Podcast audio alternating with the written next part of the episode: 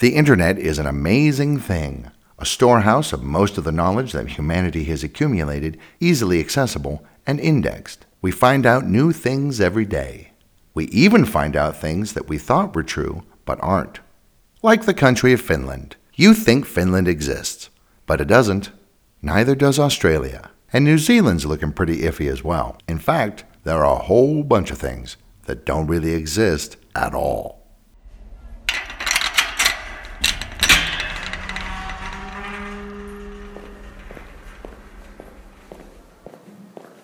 You leave the world behind and enter a large chamber filled with boxes and crates as far as the eye can see. Welcome to the Conspiracy Clearinghouse. The podcast that takes a rather skeptical look at conspiracies and mysteries.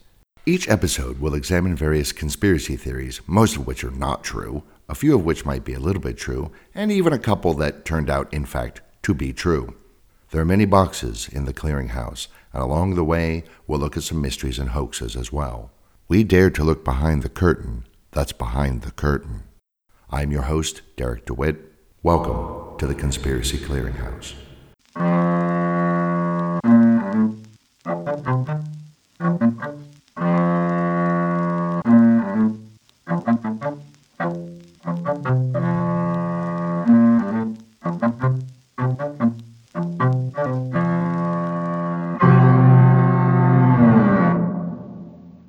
You see it, now you don't. Finland doesn't exist.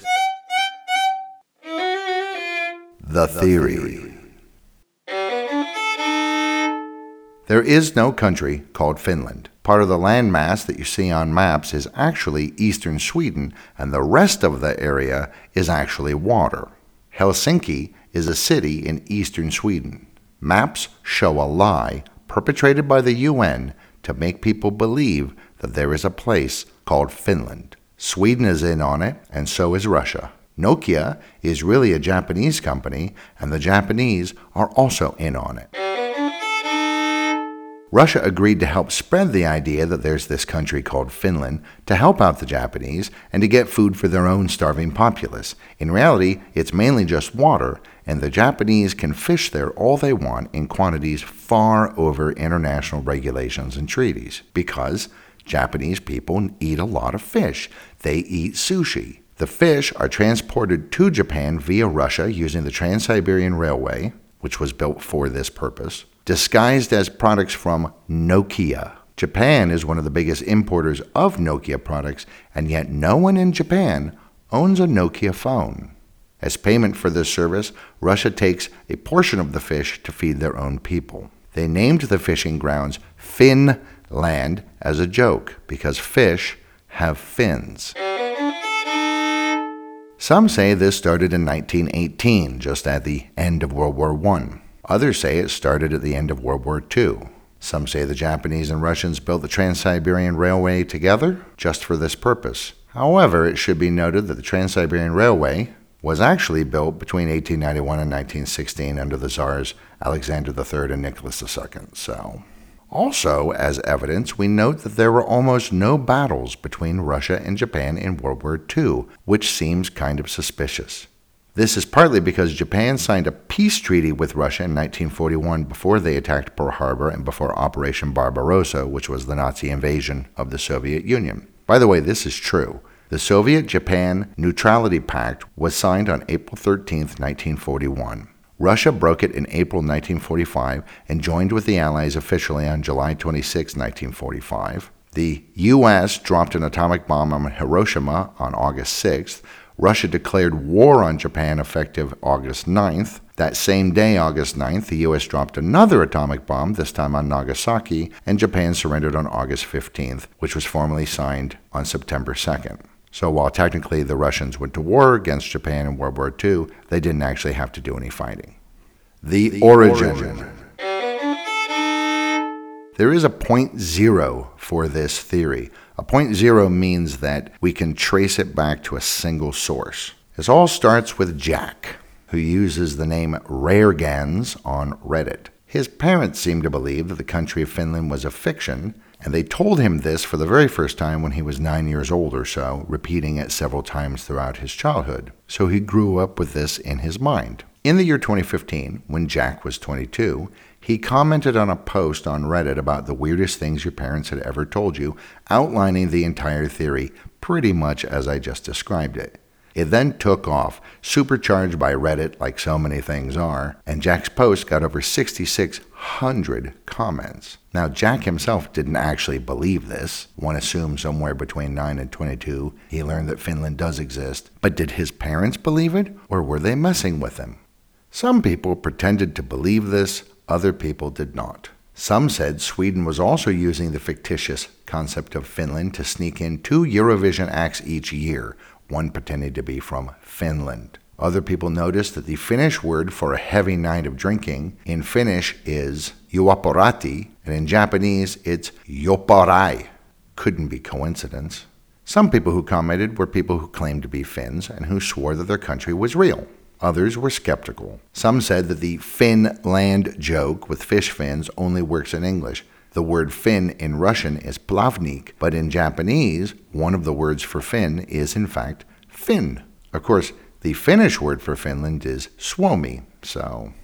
This became so popular, a subreddit was formed called Finland Conspiracy. Again, most people who were on there were being pretty funny, but some of the comments were written in such a serious way, it was really hard to tell if they were joking or not.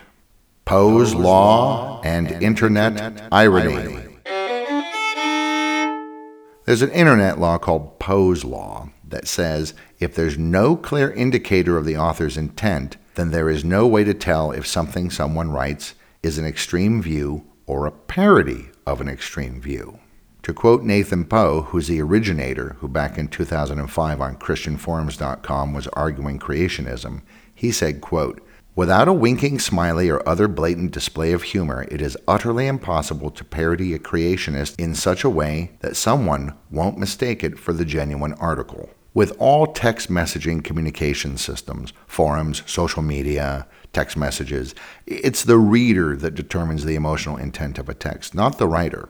As with Poe's law, if there's no clear indication of how something is meant to be taken, People will then interpret it according to their own viewpoints, their own mood, their own contexts, etc. This is because there's no tone of voice in text, so the reader assigns that tone of voice. In 2017, Wired magazine wrote an article about how Poe's law can be applied to, quote, more and more internet interactions, obviously thinking of social media. They also know that sometimes people who really do hold extreme views will sort of hide behind Poe's law. In the postmodern age, we have something called postmodern irony, which is something is meant to be cynically mocked and not taken seriously. So you say something that you do not believe at all, or not to the degree to which you express it. Take, for example, the film Starship Troopers. On the surface, it seems like it's very pro war, very pro military, very pro death, but it actually isn't. It uses tropes from the Nazi propaganda film The Triumph of the Will and other clues that what it means to say is the opposite of what it seems to be saying. David Foster Wallace, the writer, thought that this postmodern irony was causing a serious breakdown in communication, and he pushed for something he called the new sincerity. New sincerity means that something is meant to be taken seriously and not ironically at all. You just say what you actually feel though you know that many people may not take it that way, but you do it anyway, especially if it's weird or unpopular. Look at the films of Wes Anderson, for example. It almost looks like they're being ironic, but they aren't. And then there's post irony, which is a mixing of the two. Often it's expressed as sort of a feigned ignorance of something, so it's unclear if it's to be taken ironically or to be taken seriously. So you say what you actually feel, but with a sarcastic tone, or you say something absurd in a very serious tone. Think of the British series of, well, it's kind of TV and kind of movies called The Trip, which is a weird blending of fact and fiction, where two people, Steve Coogan and Rob Brydon, who really are friends in real life and also are competitors for many of the same acting jobs, go on a trip, traveling around, getting on each other's nerves, and also along the way reviewing locations and restaurants. Very often, Werner Herzog's film Bad Lieutenant Port of Call, New Orleans is considered one of the ultimate examples of post irony. And then there's meta irony, a fourth layer of irony being a trip through the previous one. So you've got sarcastic postmodern irony, then you've got new sincerity, which is I mean what I say, then you've got post irony, which is it's unclear what you mean. And this is a return to sincerity, having been through the other stages. At this level, basically, all actual meaning becomes hopelessly lost. The audience, and maybe even the person who's saying the thing, are unsure as to what's sincere and what isn't sincere. There's no real point to meta irony. It's simply showing a set of options for things that you might believe in or that you might choose not to believe in. It's something said with such a straight face, the audience is unable to tell if you mean it or not. Uh, the movie Fight Club is one of these examples, and the mockumentary documentary called Exit Through the Gift Shop is another one. I'm convinced that that was not true, but there are people out there who think that it is true, and it's impossible to tell. And finally, there is hyper irony, which is an utterance of being kind of in the know with a world weary cleverness. Think about the Deadpool films. This is very hyper irony. So the subreddit Finland Conspiracy is full of comments that may or may not be serious in their intent. Here's one post. It says, quote, No real country could so consistently place first in education, healthcare, gender equality, literacy rates, national stability, the least corrupt government in the world, and freedom of the press. It's a concept for countries and other people to aspire to. More evidence that Finland isn't real? Name one real Finnish celebrity. You can't. What about pictures taken from the air? They're doctored. And by the way, all pilots are bribed, and all GPS signals are faked. So Jack put this up with a mixture of sincere and not sincere comments. But some people became angry, both in the Finland does really exist camps and in the Finland doesn't exist camps.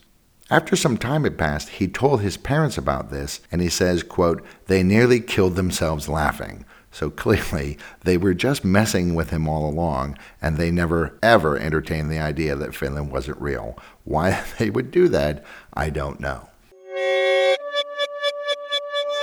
Australia, Australia doesn't, doesn't exist. exist. Reddit again. In early 2017, posts started showing up on Reddit claiming that Australia doesn't exist. Now, probably this was an offshoot of the Finland conspiracy threads. Somebody got tired of picking on Finland and decided to go after Australia. It then got on Facebook and spread like a bushfire. This very possibly might originally have been the work of Stockholm based Shelley Floryd, who wrote Australia does not exist.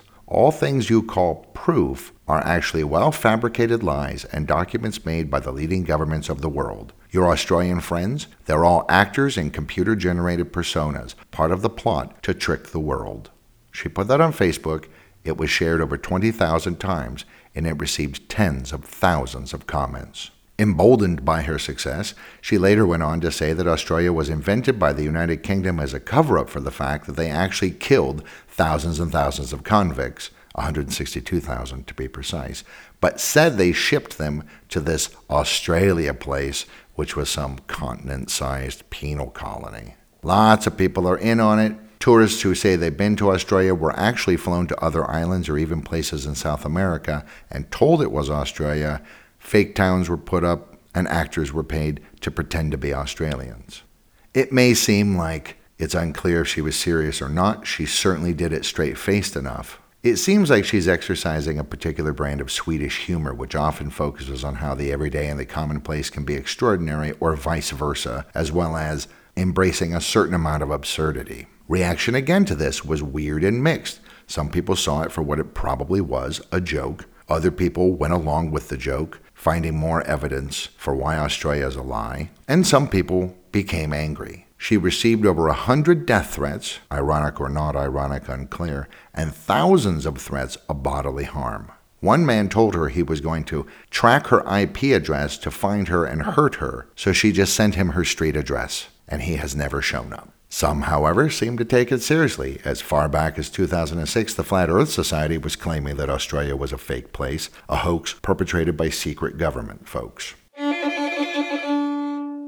Other geographic, geographic, fictions. fictions. Bielefeld, Bielefeld Germany. Germany. Back in 1994, pre web, German Usenet users, Usenet, for those that don't remember, was an early online forum back when the internet was all text. German Usenet users had a joke that the city of Bielefeld, which is in Nordrhein Westphalia, is a fictitious place maintained by the CIA and or Mossad and or extraterrestrials. Those that go the extraterrestrial say that Bielefeld University is actually the alien spaceship disguised. The theory posed three simple questions. One, do you know anybody from Bielefeld? Two, have you ever been to Bielefeld? And three, do you know anybody who has ever been to Bielefeld? Most people answer no to all three. Anyone who answers yes to any of them is either a liar and part of the conspiracy or a dupe. We actually have a point zero for this as well. It all started with Achim Held, who was studying computer science at the University of Kiel. The previous year, he'd met someone at a party who said they were from Bielefeld. He replied, Das gibt's doch gar nicht, which means the sense of it is, I don't believe it. But more literally, it says, that's not real. He then posted this story, which he thought was funny, on usenetde.talk.bazaar, and from there, it took off. One reason the idea took off was, strangely enough, a flame war that erupted about texting coding methods between the admins of the German Usenet and the Z-Netz BBS, which was based in Bielefeld. Presumably, in an attempt to make the people shut up, someone dropped in the Bielefeld is not real gag into the argument.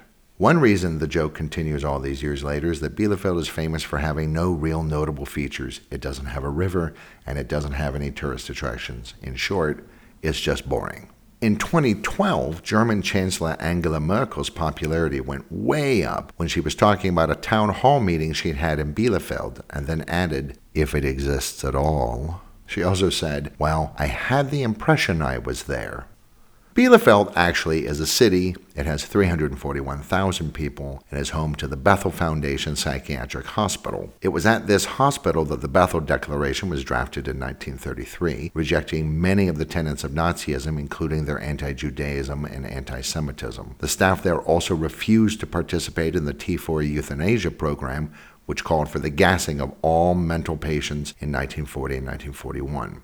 They've actually taken to using the joke conspiracy theory in their marketing. The mayor says he still gets calls and emails asking if the city is real. So, in 1999, the city council issued a press release titled Bielefeld Does Exist. They released this on April 1st. And for the city's 800th anniversary, they temporarily changed the city motto to Das gibt's noch gar nicht, the original utterance that kicked it all off.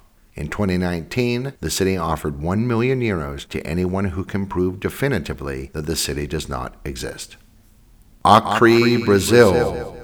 Since 2013, Brazilians have joked that a small state up in the northwest that's quite isolated, called Acre, spelled acre but pronounced Acre, which was the last to join the country in 1904, either doesn't actually exist or is inhabited by dinosaurs or by aliens, or is Brazil's own Area 51, or there's a space portal or Stargate there. Again, it's just a, an isolated place that nobody's been to. Molise, Italy. Italy. Also in 2017, another person on Reddit said the Italian region of Molise is fictional. This is apparently an Italian in joke and has been for a very, very long time. It's the second smallest region in the country, and it's very, very sparsely populated with only 308,000 people in a 4,400 square kilometer area. North, North Dakota. Dakota. There are also jokes in the United States that North Dakota doesn't really exist. You can buy t shirts that say this. Many of the same tropes here as in all the other ones. Who have you ever met from North Dakota? Have you ever been to North Dakota? Mm-hmm. That's because it's not real. Joanna Volofka, on her blog Joanna Unplugged, writes North Dakota is not a real state. It's a government conspiracy and exists to house military bases in order to protect us from Canada. Canada is secretly a huge threat. The friendly nature of Canadians is just a front. It's, it's all, all, harmless, harmless fun. fun. Or, or is, it? is it? In the early 1970s, psychologist Henri Tajfel developed the minimal group paradigm. This looks at what the minimal conditions are for discrimination to occur between groups. Experiments even went to things as trivial as t shirt colors and whether people believed hot dogs are their own category or a type of sandwich. He had people divided up according to things like this, and then found that people, when asked to allocate resources, like giving some groups more money than others or points, exhibited what became known as in group favoritism. No matter how trivial the group was organized around, they gave people in their group more of the resources. His work has also been used to examine what's called outgroup homogeny, which is a psychological thinking that people in an outgroup are more similar to one another than those in the in group. So we are all unique individuals, but they are all the same. This very often leads to stereotyping, especially in the case of immigrants. New, New Zealand, Zealand, is, is being, being demapped. There's another subreddit called Maps Without NZ with thousands of subscribers, which catalogs all the many, many, many maps that seem for some reason to leave New Zealand off. The Smithsonian Museum of Natural History has a big world population map, but no New Zealand. Many IKEA stores around the world have a world map on their walls without New Zealand. Maps of the flat earth usually leave off New Zealand. A giant metal globe at Universal Studios doesn't have New Zealand. For a while, Amazon's Amazon Worldwide map didn't have New Zealand. It has since been corrected. The 2015 action role playing video game Fallout 4 manages to forget New Zealand on maps scattered around the open world of post apocalypse Boston. New Zealand was also left off of a January 4th tweet from Defense One that showed the soon to be new President Trump's national security conflicts of interest all around the world. And even the New Zealand government's website's 404 error page has a world map without New Zealand. Now you may think, really? But it's obviously a joke. The New Zealand government is also actively promoting the hashtag, hashtag GetNZ on the map. Back on February 17, 2019, John Oliver, on the show Last Week Tonight on HBO, made available a printable cutout of New Zealand that people can add to any map that they see that excludes the land of the long white cloud. And lastly, there's a very funny 2018 video about this being a conspiracy to steal tourists, negate the incredibly successful rugby team, the All Blacks, and to tank the New Zealand wine industry. This was made by New Zealand comedian Rhys Darby and the New Zealand Prime Minister Jacinda Ardern. Sandy, Sandy Island. Island. Then there's the case of a place that was on maps, but actually didn't exist. An island 15 miles by 3 miles, about the size of Manhattan, situated in the Coral Sea between Australia and French New Caledonia, could be seen on Google Earth. It was called Sandy Island, but when scientists went there to see it, it wasn't there.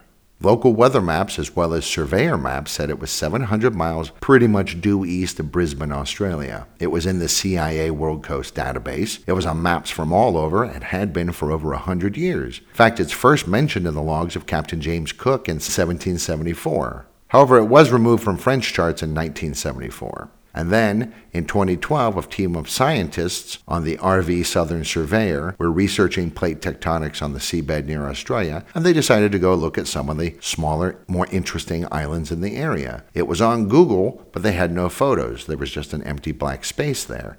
They checked the navigation chart, and it wasn't on there. So they had to decide did they trust the navigation chart or Google? They decided to trust Google and sailed there to take a look. There was no island just water to a depth of 4,620 feet. So they officially undiscovered it at that time, and it has since been removed from all other maps.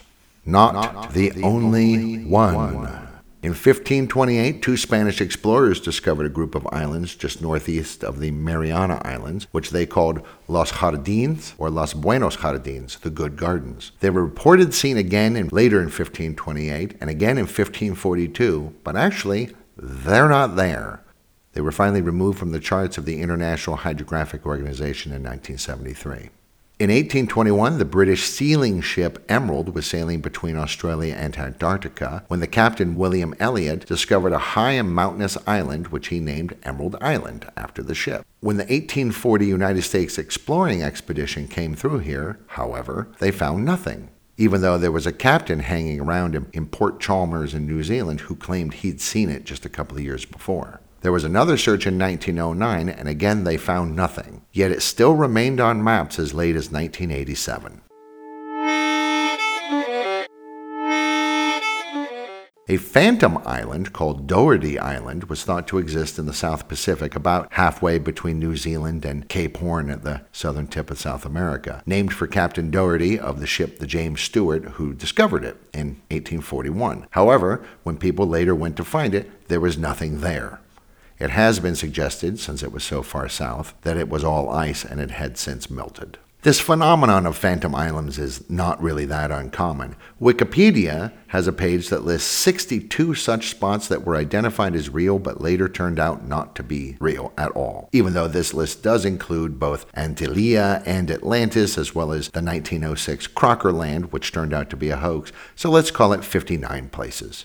It's not all ancient history either. Six of these phantom islands were, quote, discovered in the 20th century. The most recent one was the Terra Nova Islands, which supposedly were spotted in 1961 off East Antarctica's Oates Coast, 14 miles north of Williamson Head, by an Australian research vessel. But in 1989, a German expedition to see them turned up nothing. There is, however, a very large undersea canyon there, which is now called the Terra Nova Canyon.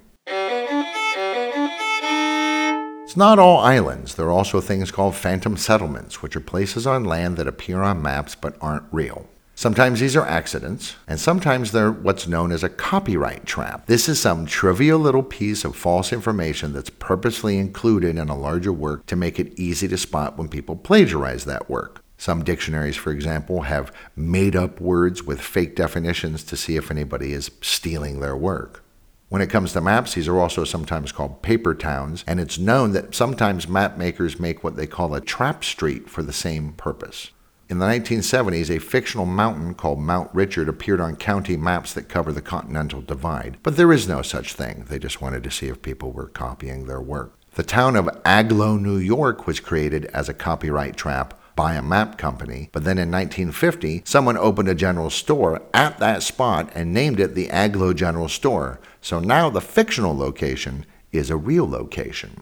Not just, Not just places, places either. either. The German parliament has had a politician named Jakob Maria Mierscheid as a member since 1979. He's also an expert on the stone louse. He has a biography on the Bundestag website. He has his own email address and stationery. He occasionally issues press releases, and he has a Twitter account.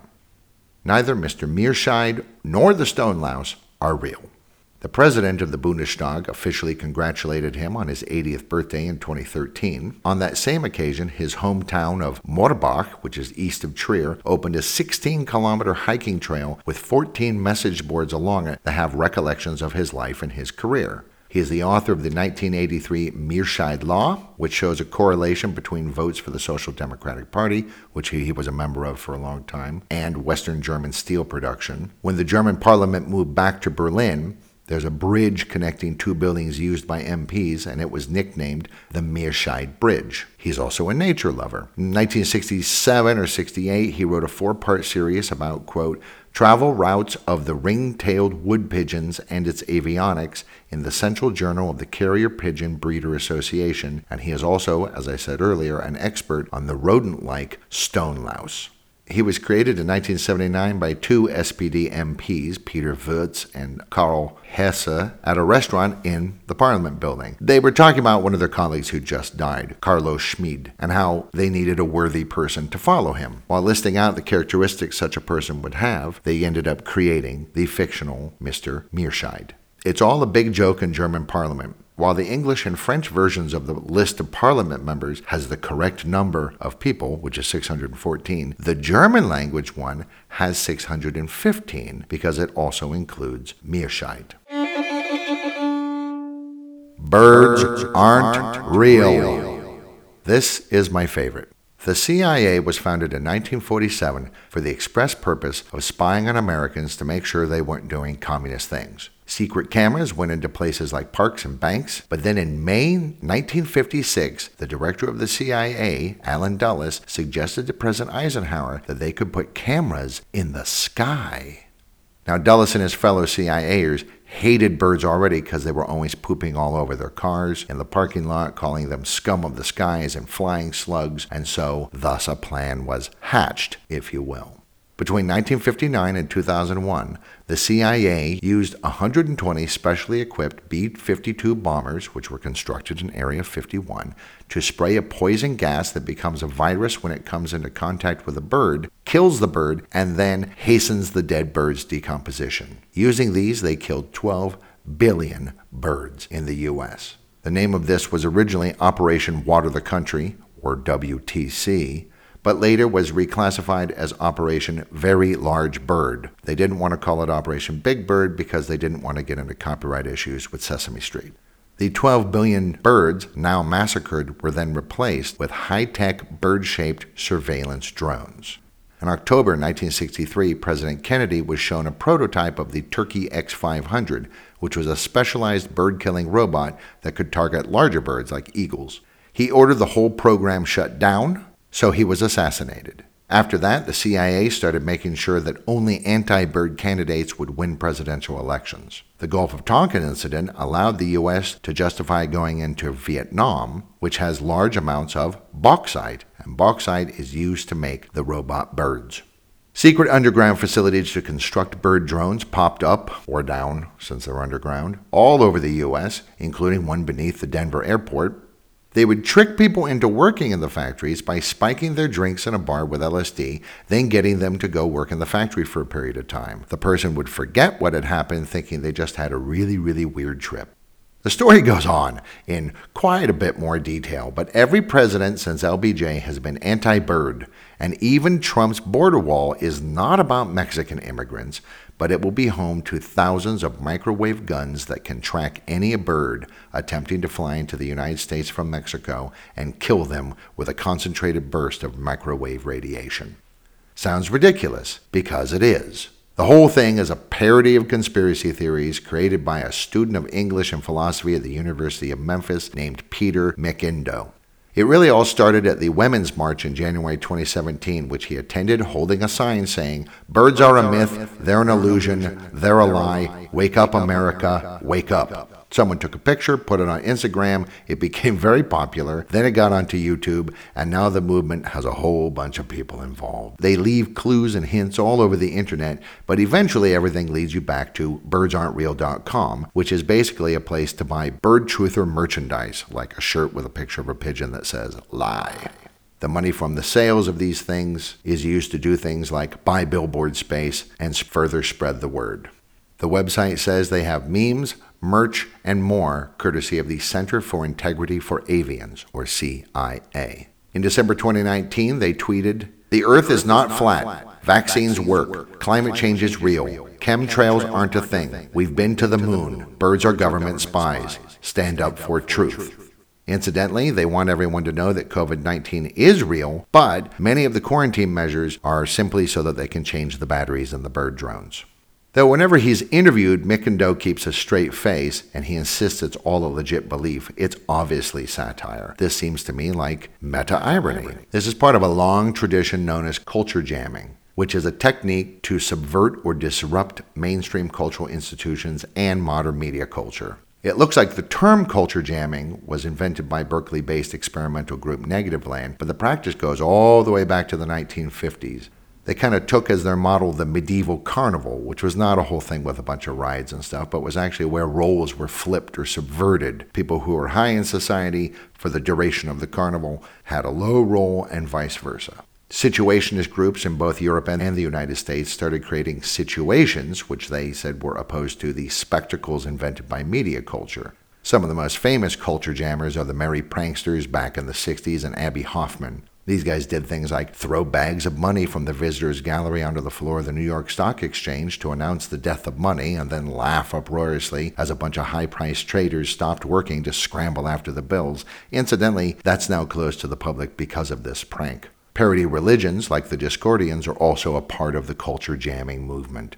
Abbie Hoffman wrote a book called Steal This Book, which was intended for people in the bookshop browsing to read and then, through a series of clear step by step instructions, steal the book and walk out without paying for it. Culture jamming often uses emotions to activate the audience, especially fear, anger, shock, and shame. For example, one jammer, Jonah Peretti, attempted to have custom Nike shoes made with the word sweatshop replacing the Nike swoosh. Nike refused to do this, so he published his dispute with them in an effort to raise awareness of their practices.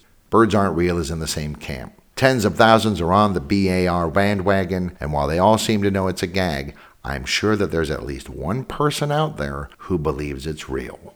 For now. In fact, all of these things probably have at least one adherent, and soon maybe there'll be more.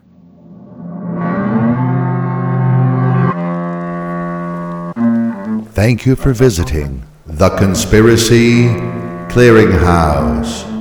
We're closing now, but we'll open another crate in the next episode. Until then, thank you for listening.